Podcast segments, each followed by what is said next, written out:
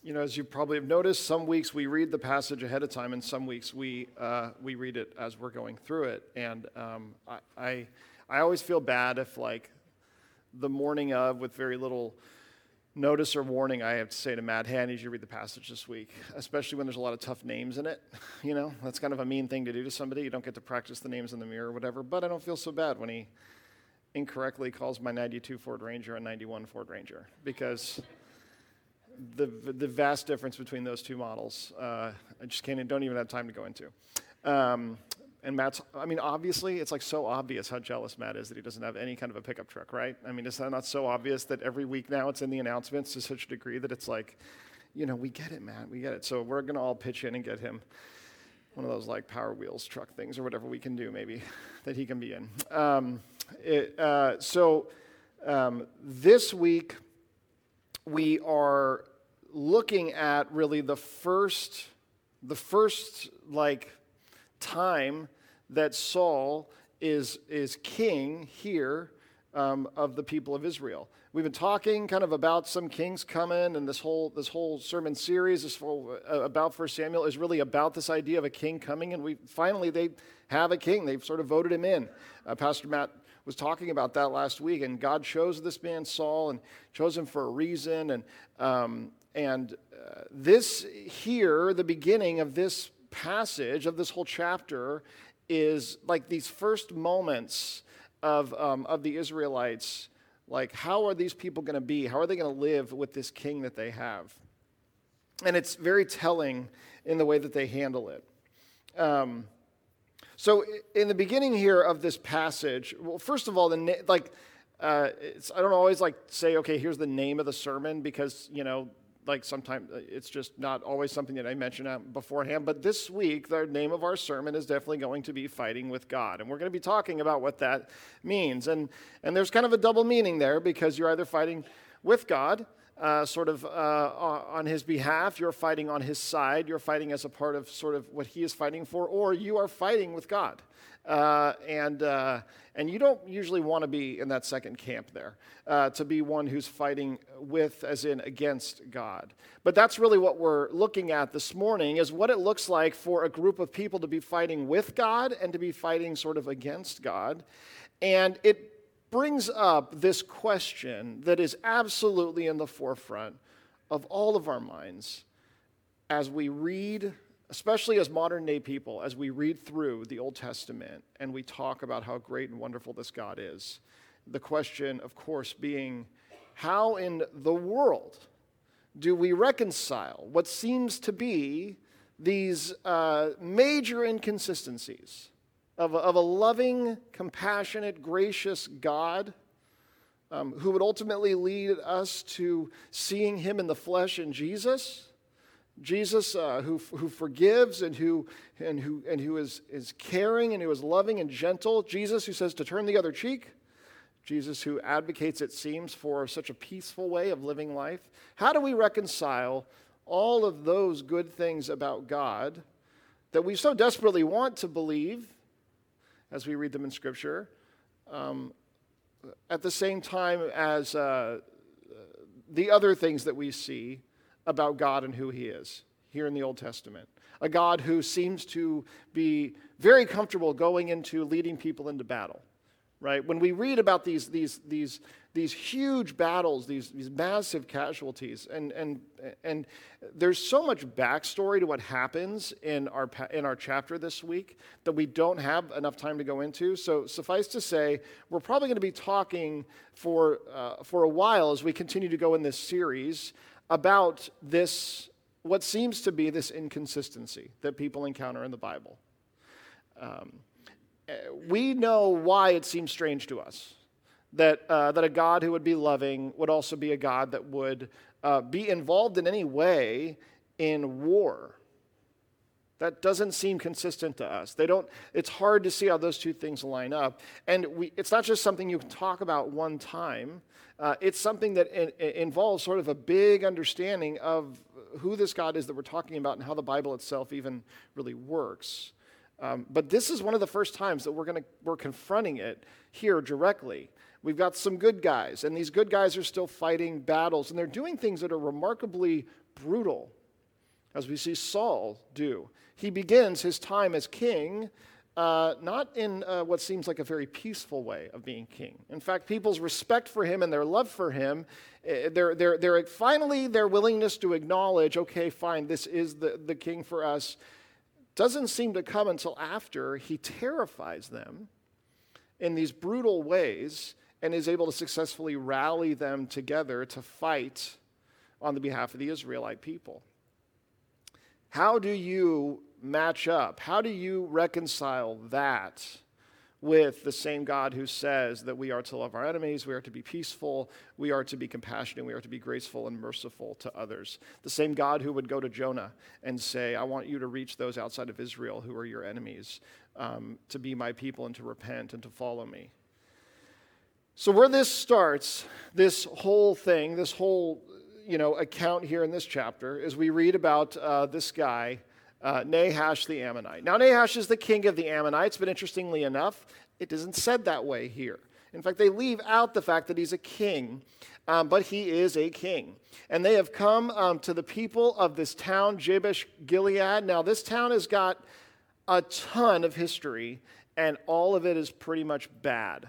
Uh, the more that you learn about this town, I mean, this is kind of like saying like that you live uh, I would say for like modern generations, at least an understanding of it, saying that you like live in Normandy, you know, like, uh, like you know, it's a nice place, you know. It's like, have you been to the beaches there? They're pretty nice, right? Like, all I know is what I saw in Saving Private Ryan, and I'm, and I'm like, I'm not sure about that, right? That's about what we're talking about with a place like this. As soon as it comes up, the Israelites hear the name of this place, they go, oh, whoa, some bad stuff has happened there.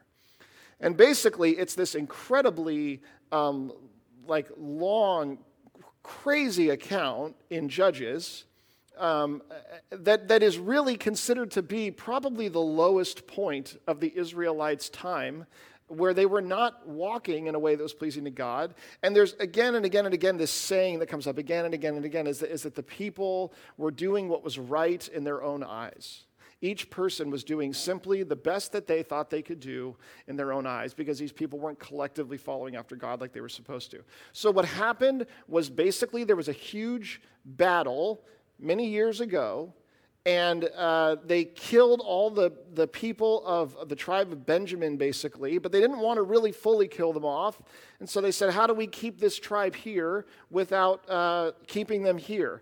And so basically, the survivors of that battle, there's like 600 men, uh, they said, We are going to let these guys continue to live in this tribe, but we don't want them to marry any of our daughters so that we don't sort of like become part of that tribe. And so then they say, Is there anybody that didn't come when we said we're going to have a battle? Is there anybody who didn't come and fight with us when we got into this huge battle with the Benjaminites? Uh, with the, anyway, with the tribe of Benjamin. And so they say, well, yeah, there's this one place, uh, and it's the one that we're reading about here, um, Jabesh Gilead. They're like, remember when we called out to everybody, hey, let's go fight? Jabesh Gilead was like, uh, surprisingly silent, didn't hear any response from them, right? Well, now the battle's over, and we won. And look, they didn't have to do anything for it. And they say, okay. So they go to that place, and they kill everyone, except for 400 virgins and these 400 women, they say, will then uh, be the brides to these survivors, and that's how uh, the tribe of Benjamin in this place will continue to go on, and yet they'll still be consistent with what they said they were going to do. Crazy stuff. This is, this is like, what? What? They did what? And it is not the first time, and it won't be the last time that we would read about something in the Old Testament where an entire group of people is wiped out for the sake of what they consider to be purity or holiness. So, needless to say, when the king of the Ammonites comes to this place and attacks them, it's, there's a lot of history, there's a lot of drama, there's a lot of backstory with the Israelites when it comes to this place. And so he comes to them, and, it, and they say pretty much right away, make a treaty with us. And what they're saying to him is they're saying, Will you be our king? They see this great king of, of war come to them, and their response to him is, Will you be our king? Will you lead us? We're willing to make a pact with you, a treaty with you. Now, usually, if you do something like that, you pay money, uh, people get circumcised, you give a bunch of sacrifices of animals. There's going to be some kind of a cost to doing that, but you go, well, okay, the alternative is we get murdered, so that's probably pretty, pretty worth it. Let's go for that, right?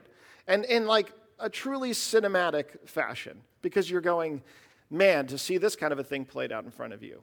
He says, like, the craziest thing ever, as he says, sure, I'll make a pact with you guys. We'll make it simple.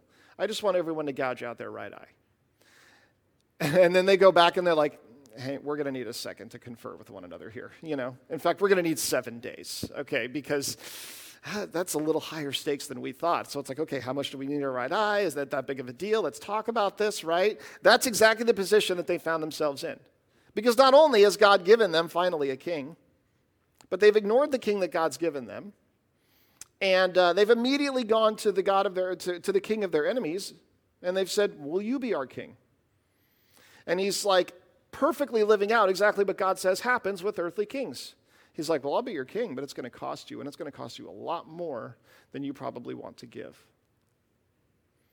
Saul hears about this, and then he uh, begins, he proceeds to rally the troops.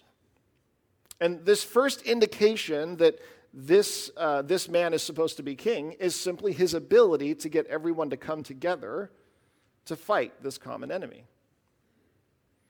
There is a theme running throughout that it is impossible to get around, which is battle. It is fighting, it is war. When you look at the Old Testament, this is what you see everyone is fighting. And to be honest, it isn't that much different from uh, the world in which we live today. Now, I'm not saying that we're all fighting on battlefields and, and physically murdering each other for causes. Not most people would say that they aren't doing that. But the fact of the matter is, everyone seems to be fighting about something constantly. There are, there are identified enemies everywhere. And the easiest thing to do if you want to rally a group of people is to find a common enemy, something to be against. At this time, people wanted resources, they wanted territory, they wanted to have more, they wanted to expand, and that was the biggest reason why they would fight. And we still fight for these reasons today, but the truth is that everyone is engaged in battle. And I'm not just talking about everyone is engaged in like toil and work. You know, we're all working pretty hard. We're all trying pretty hard. We're all you know, you know, out there in the garden, out there, you know, at our job every day, fighting. No, that's not the same thing. Like, uh, yes, we work and we toil. That's something that we were actually created to do, was to work and to cultivate. We were not created to fight against one another. And yet, everyone is fighting. Everyone that we read about in the Old Testament seems to be fighting. And the fact is, there is a direct connection between that and the way in which we live today. You see, there's, there's this thing about us that um, we find ourselves, uh, the older that we get, the longer that we live, becoming, um, it, is easy to become disillusioned. It's easy to, uh, to find ourselves um, putting a lot of effort and fighting for a lot of things that we will often look back and go, uh, that didn't really get me anywhere. That didn't really accomplish what I thought it would accomplish. Now, this is, listen, this is going to sound really depressing, okay? But I'm going to go out there, I'm going to take a gamble because I think, I think I'm right, okay? And here's what I mean by that. Um, I was, um, as I talk with people who are getting older, who are, um, who are aging. Well, actually, we're all aging. So there you go. All the people we talk to are aging. Um, as I talk with people, especially in the later years of life, I find that I often definitely talk to people who just feel so positive about their life as they look back on it. You know, like, man, it's just been, it's been great. God's been great. Like, things have been good. Like, honestly, it's gone better than I thought it would go. Uh, the majority of people that I talk with, though, often feel very disillusioned. They often feel as though things did not go the way I thought they were going to go. In fact, I've put a lot of effort, I've fought a lot of times for things, and yet I found that in all of that, um, there still really isn't uh, really. Uh, I'm, I'm, it seems like the longer I'm around, the harder it is to feel good about things that I'm seeing around me. And this is a common thing in people that I talk to. I was, I was reading a book recently, um, and uh, I don't know what it says about me that I was reading a book written about people in the last third of their lives. But um, I, I, guess I'm aging quickly or something. But I was reading this book by, um, by this retired pastor named Paul Zahl, and, um, and he says this in the book. And you could tell, even as he says this, he's like, I know a lot of people are going to argue with me and say, oh, you're just being pessimistic. But he's like very clearly saying, I believe it. And I think there's some truth to the fact that he's a, he's a retired minister, meaning he's, around, he's been around a lot of different people. And he finds that this is the case. He says, whether you wish to take it or leave it, one of the chief cornerstones of the mental attitude of persons in the last third of life is something like this I thought my life was going to turn out this way. Or, I guess I put my eggs in the wrong basket. Or, but we had hoped that he was the one to redeem Israel. Or, your mother and I worked so hard and so faithfully in order that you, our child, would have opportunities that we never had. You can do everything right and get nothing, not one solitary thing out of it. He goes on to describe this as what he would call a natural cynicism, a natural form of, sorry, disillusionment. He would call it a natural disillusionment based upon empirical evidence, is what he calls it. He says the longer you live life, the more evidence you're gathering in this great big experiment that life feels like, it seems as though the weight of the evidence seems to point to disillusionment. Because it is very true that you can do all the right things in a situation. You can do all the right things in your job. You can do all the right things in an effort to do the right things as you parent and as you have relationships with people and as you live for and fight for the right things. You can put so much effort into that and still actually uh, not have something to show for it in the end. Many of us know how that is felt. We, we have felt that. Now, I don't say that, again, I'm, I'm not trying to just be the biggest downer in the world. What, what I'm trying to say is that this is not a new concept. You read Ecclesiastes, it's all over Ecclesiastes. This person who has experienced everything in life, all the abundance and wonderful things in life, is saying ultimately that it's all meaningless, right? Why is he saying that? Because he's saying that, like, these are all still things that we can lose, that we can be disappointed by, and we actually still are investing a lot of our time and effort in things that we just don't know how they're going to turn out. But the evidence seems to show that a lot of them aren't going to turn out well, and we keep doing it.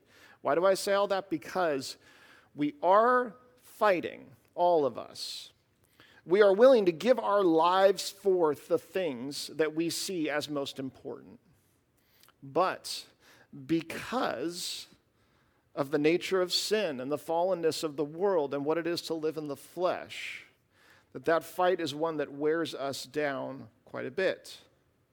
And we find ourselves struggling to see sometimes what's come as a result of it. I ask this question. It's like the most cliche question you can ask when you're talking about Old Testament battles. Uh, what, are, what are you uh, fighting for? And I ask this question uh, because um, I think that it's one that we absolutely have to ask when we look at God's people in the Old Testament. Because here's the problem with the Israelites the problem with the Israelites is that they cared too much about themselves and their current circumstances and situation, and they didn't care enough about the big picture. That is how you sum up their big problem. They cared about the threat now. They cared about their circumstances now. They cared about their life now, right? There's no better example than, of course, them wandering in the desert after Egypt, being like, at least they had graves to be buried in there. It's like, man, you guys complain about everything, right? They're incredibly short sighted in that they focus on their circumstances and the battle at hand right now. And they are very bad at pulling back and saying, what is the bigger picture? And is there anything more disconcerting than becoming familiar with the Bible and realizing the more you read it and the more time you spend in it that God's priorities may not be your priorities? That's a pretty unsettling feeling to realize that the things that God seems to care the most about aren't necessarily the things that I seem to care the most about. It's kind of a gamble beyond that point. It's like, well, okay, maybe I can still kind of, you know, focus on these things and care about these things. You see, the issue, and it'll probably go okay. And, and most of the time, it doesn't go very well for us. And when we ask, what are you fighting for? God's people, the Israelites, were constantly fighting They're enemies and one another, constantly fighting. But their fighting was all aimed toward the same goal. It was how can we be better now? How can we have more security now? How can we have a better life now? Most of their fighting was for very uh, present day and temporary concerns. And ours is a God who is not about the present day and the temporary alone. Ours is a God who is eternal. The kingdom of God is huge in scope. And God is constantly in like bringing his people back to this place and saying, "Can you have a little bit of a sense of the bigger picture?" So when we talk about what it is that we're fighting for, I think the honest truth for most of us, if we're completely honest, is that whatever it is that we're fighting for, chances are it's not eternal. It's focused a lot more around the here and now. Right? It's hard to focus on the kingdom of God and eternal things because we're pretty absorbed in the 80 years that we're, you know, working out here. It's, it's hard to focus on something that is eternal when really our hearts are much more uh, in this place physically that we occupy right now. This is like the struggle. And as I said, the more that we read Scripture, the more we get to that uncomfortable place of realizing that uh, God's priorities may not be my priorities. He's focused on the kingdom of God. We're focused on the kingdom that we're building now. We're focused on the things that we're experiencing now. My son asked me yesterday, um, "What's a saint? What, is it, what's what does it mean like to be like a saint?" That person was like a saint, right? It's it's it's, it's like something you heard on TV, and I was like, or his mom was talking about me or something, and he was like, uh, "What's it mean to be a saint?" And um, we were at the community college, and we were like walking, and I said, you know, a saint is somebody who basically, so you're like, you're like constantly trying to explain something in a way that's going to be understood and, and, and not, anyway. So I said, I said, a saint, a saint is somebody who's basically better at doing good things than all the rest of us. And so we say, they're a saint. Like, we, you know, because we've kind of just acknowledged that, like, man, we're not really going to do most of these things, but man, that person, they're a saint. And what's a saint, really? It's just somebody who does all the stuff that we probably know we should do right? And then we like ran around the track once, and then afterwards we were walking away, and he's like, Dad, you were, the way that you were running around that track, you were really a saint on that track. And, and I was like, okay, let's go back and revisit this again, right? Because it's something that you're good at doing, right? You're good at doing the thing that everybody tries to be good at doing. And um, I say that because, like, we we even like we know that we have this disconnect right?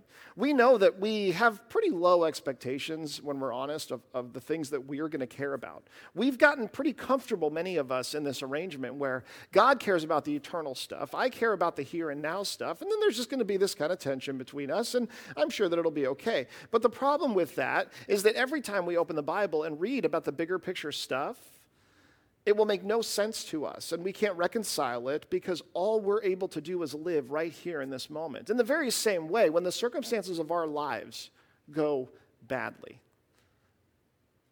how do we reconcile how my 80 years has gone or is going right now?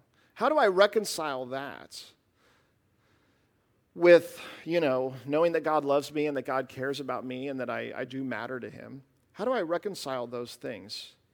Um, if my perspective is only ever focused on the here and now.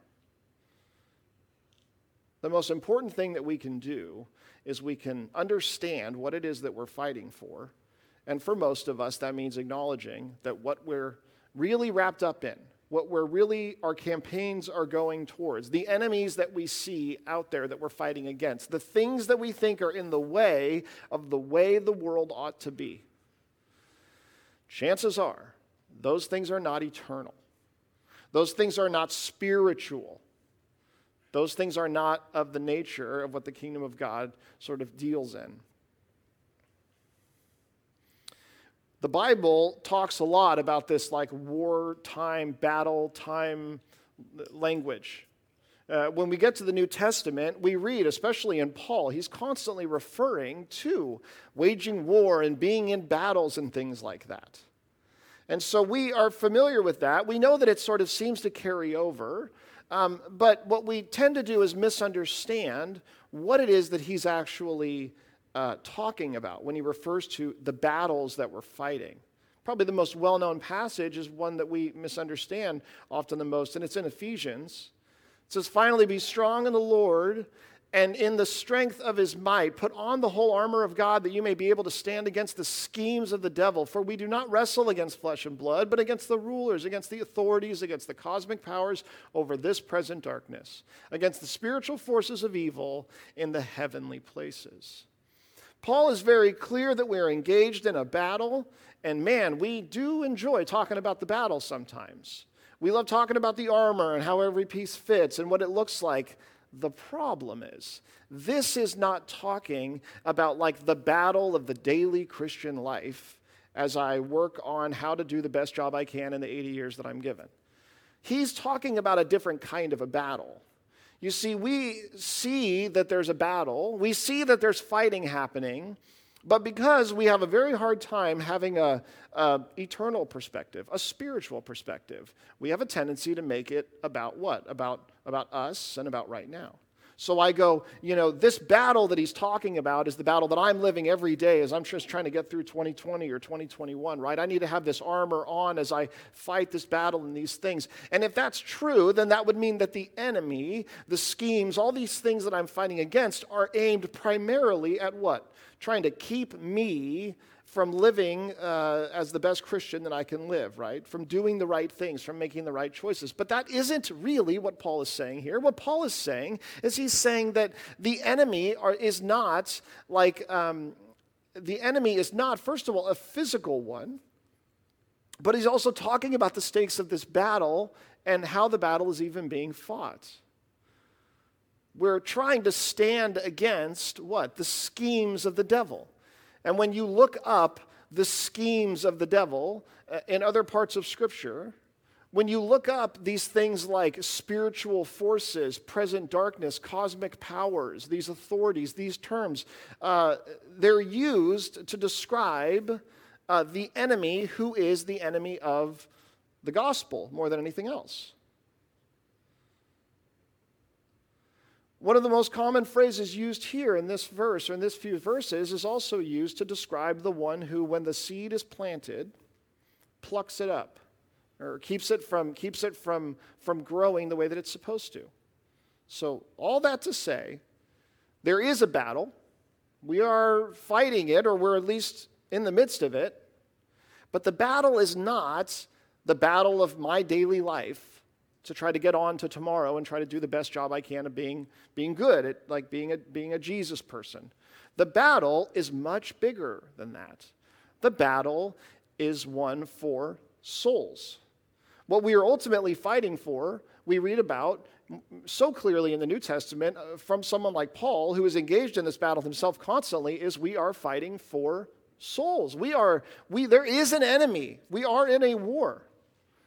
And that enemy and that war has everything to do with people believing and trusting in God and the kingdom of God.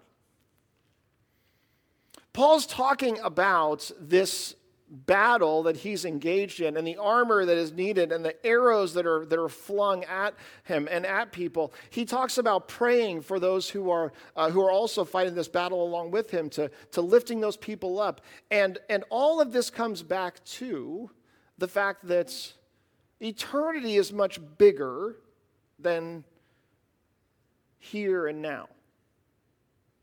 And the, the battle that is going on is, is a battle wherein the enemy wants more than anything for as many people as possible to not trust God, to not know Christ, to not hear the word of the gospel. You see, when, when we talk about um, people becoming believers, when we talk about the gospel itself, we don't tend to think about it in those terms. Uh, we don't think about the fact that there's an enemy out there who is actively fighting more than anything else against people knowing God people trusting God. Why is he the great deceiver? Because that is his primary tool, is to, to, to literally just deceive people, deceive us in the way that we would understand God to be and God to work. So, whatever it is that we are fighting for, um, the battle that is going on, the war that is waging, is one for souls. It is the battle that happens whenever we talk about people coming to know Christ. All of the things that get in the way of that. If there is one thing that the enemy would want to do, it would be not to just get you to mess up in your daily life as a Christian, it would be to keep people from knowing who Jesus is. It would be to keep you from participating in that. And sometimes uh, the thing that gets in the way the most for us of participating in that is an obsession with us. Right? Because again, if I'm unable to see the bigger picture, if I'm unable to pull back and see that, if I, like the Israelites, am just going to be focused on what's going on right here, right now in front of me in my life, if I'm willing to fight battles and wars because it makes it possible for me to live uh, where I want to live, how I want to live, the way I want to live, which is how these battles happened. If that's what I can do, if that's what I'm doing all the time, then I'm going to miss the much bigger battle that is happening. The thing that God truly cares about. The real enemy who's out there, and not the ones that I've perceived as being an enemy that aren't.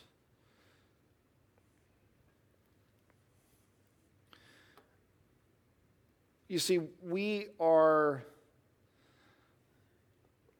when we talk about the good news and people hearing about Jesus and people responding in faith, um, we're talking about something that is very much a battle. But the way that we understand it in the modern world is much less uh, as a battle and much more in like in like economic and commerce based terms. Basically, the idea is this we don't think about people hearing Jesus as there's an enemy who wants to keep that from happening. And our goal, our hope, our desire is to, at all costs, to fight for people to know the truth of the gospel. The way we look at it is the gospel is kind of like a, it's kind of like a product. And, and so if we can just, um, you know, it's all sort of like, uh, selling something to people. And, I'm not just talking about the church, I'm talking about everybody. The way that we look at it is we say, you know, uh, if we could just find the best way to package this thing, and if we can just get it out to people the best way possible, and if they don't like it, I'm sure we can find another way to package it to get it out to them. Uh, but, but when you do that, when you think about things that way, there's first of all, there's very little risk involved, right? It's just like, you know, we just have to try to keep doing a better job of packaging this thing and talking about this thing and spinning this thing or whatever in such a way that people will be able to, to take it in. They'll be able to, to own it themselves. What that doesn't do is it doesn't acknowledge the fact that there is an enemy, right? There's somebody who actively doesn't want that to happen. But it also makes it something that um, now really we see the church as being the primary ones responsible for that, right? Um, if people are going to hear about Jesus, it's going to be because the church is, has finally gotten better at being able to like package it in such a way that people can take it, right? If you want to know the truth of the battle for the souls of people, talk to anybody who has ever um, been involved in missions talk to a person involved in missions and see if their experience is one of like, oh, we're just trying to get this product, this, the new version of this one, the new update of the gospel better so that more people can have it in their lives and it'll be easier for them to access. Uh, or you ask them if the experience is much more like a battle. You ask someone involved in missions trying to spread the gospel if it feels as though there's an enemy that doesn't really want this to work very well. No, the truth is, the more involved that you become, the more aware that you are of where the battle really is and what's happening. I say all of this stuff, and you're like, what in the world does this have anything to do with Saul and being king and these people? Is because it's very clear that war and fighting is a pretty big component of the Israelites' life. And we're not going to be able to get away from that we're not going to be able to ignore it and avoid it and just say, oh, this was back then and times were different then than they are now and that's just the way it is, but let's move on to other stuff. It's going to keep coming up, it's going to keep happening. What God wants for his people the most is for the people to trust Him, and the only way to trust Him is to be able to step back and look at the whole picture. That is the only way that we can do it, is to have some perspective. If we stay focused on our own lives and our own situations and our own sort of the problems at hand for us, if we focus on building this kingdom that we're trying to build right here, right now, and we tell ourselves that's the thing that God wants me to do as well, we will lose the perspective. And without the perspective, we are gonna, we're gonna, it's not gonna make any sense, the things that God is doing. It's gonna, it's gonna frustrate us, it's gonna make us feel confused, it's gonna make us question whether He loves us. But most importantly, perhaps, if we're not able to gain a perspective and we're not able to step back, then how could we possibly be engaged in this fight? How can we possibly be a part of this battle in which God is fighting? God has not called us to fight to make this world into a place that is uh, filled with better people. God has called us to bring the good news that He has already done enough for people to be with Him. The gospel is not about what we can do, it is about what has been done. And you think, well, that sounds like a pretty easy message to take, right? That sounds like a pretty easy message to receive. And people's hearts are much more prepared for it than we often think. A lot of times the problem is that there's very few who are willing to go and to say, I'm going to take a break from the battle that I'm fighting, the things that I'm worried about, the things I'm stressed about. I'm going to take a break from those things enough to say, what does it mean to be focused on the actual kingdom of God and not just this kingdom of my life that I'm trying to build for myself? The truth is, when you step back and you look at the bigger picture, it is unbelievably, mind blowingly hopeful. Because the good news is God has already won. The good news is Jesus has already done enough. Jesus has paid, paid the price so that we can be a part of the kingdom of God. When we, when we pull out as far as possible, we see something incredible and good and inspiring and hopeful. If we zoom in a little bit more, we see a battle. And that battle is this thing that is waging right now. But if we can't even be this far out and we spend our whole lives so zoomed in to our own experience and our own problems and our own things that we make every one of those the battle that we're fighting, then we'll never be able to be a part of this thing and see this thing that God is doing. But it also means there is an enemy out there that we will not be aware of, that we will not be mindful of. And if we continue to view uh, the gospel itself as just sort of a product that we have to get better at giving people, we lose sight of what it really is. And we lose sight of what the authors in the New and the Old Testament tell us about how much we have to be on our guard. This morning we're taking communion, and we're taking communion as, as, as a way of remembering, of reflecting upon, of bringing ourselves back to what Christ has done for us in his sacrifice. Now, chances are, um, I mean, I, I don't say this in like a sort of a cynical way. I say this like, I'm, I'm not sure how we could argue against it really. Most of us uh, are, are prone to spend, to want to spend most of our lives f- very focused on things that are not really spiritual, that are not really eternal. And it's hard enough for us just to pull back enough to start to see things in that realm. But when we do, we realize that uh, things are not as they should be. When we do, we realize that if any person in the flesh is the enemy in my life, it's me. Like, I'm literally the enemy of my life more than any other human being on the planet because I do more to fall into the same holes time and time again than uh, anybody else does to push me into those holes.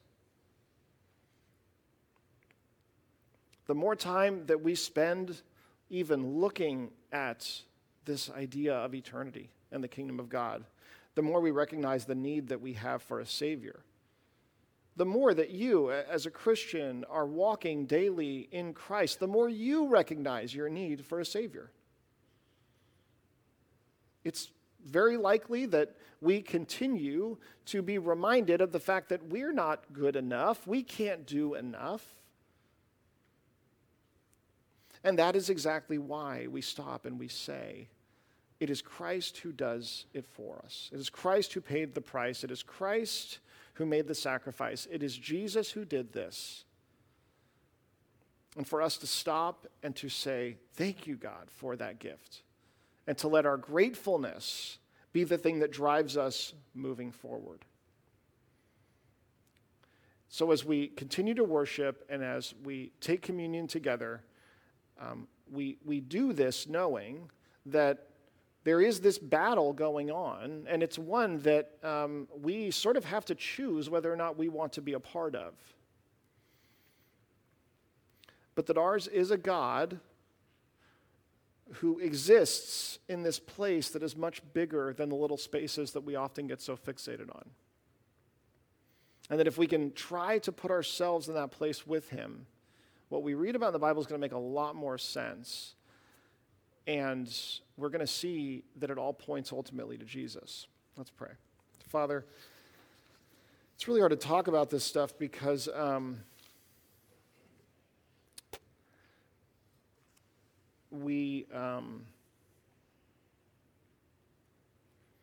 well, it's hard to think of, uh, you know, some battle going on for the souls of people with all the issues that we have in our lives, even just thinking about this past year, all the issues that have come up, feels like, uh, I don't know, there's a lot of things going on that don't seem to have to do with people's uh, souls being saved. And, and now apparently the real big battle is for that and, and not these other things. Uh, Lord, um, when we are in your word, it is an opportunity for us to, to pull back and to gain some much needed perspective, God. And this morning, our prayer is that we would have that. That you would break through into our minds and in our hearts, even for those who see no need whatsoever to listen to or to even think about this stuff right now. That you would break through that heart and that you would offer some much needed perspective. You would remind us of how, how small we are, how big you are, and how incredible it is that you love us as much as you do, Lord.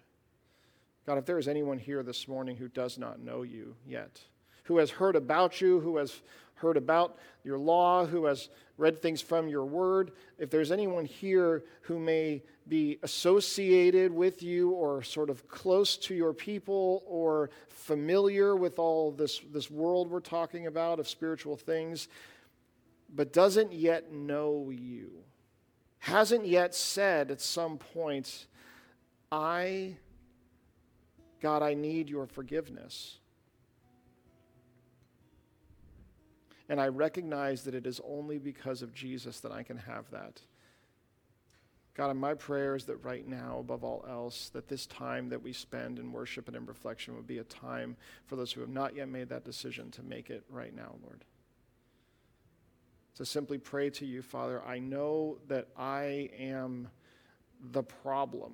It's not other people, it's not other things. It is what's corrupted in my own heart. That all the mess I see in the world and everything I see, it's just a big, big, huge, multiplied out example of what I have going on in my own heart. And God, I know that I can't do enough.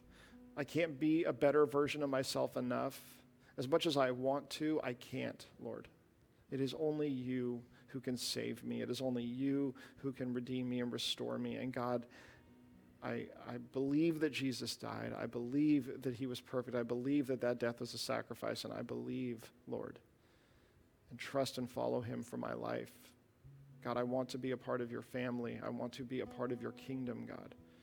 Wherever I may be on this spectrum of fighting this battle, Lord, if I know that I'm not a part of that kingdom, that I haven't actually accepted your gracious offer to be a part of it, Lord. Would you help me do that now, God? It's in your name that we pray. Amen.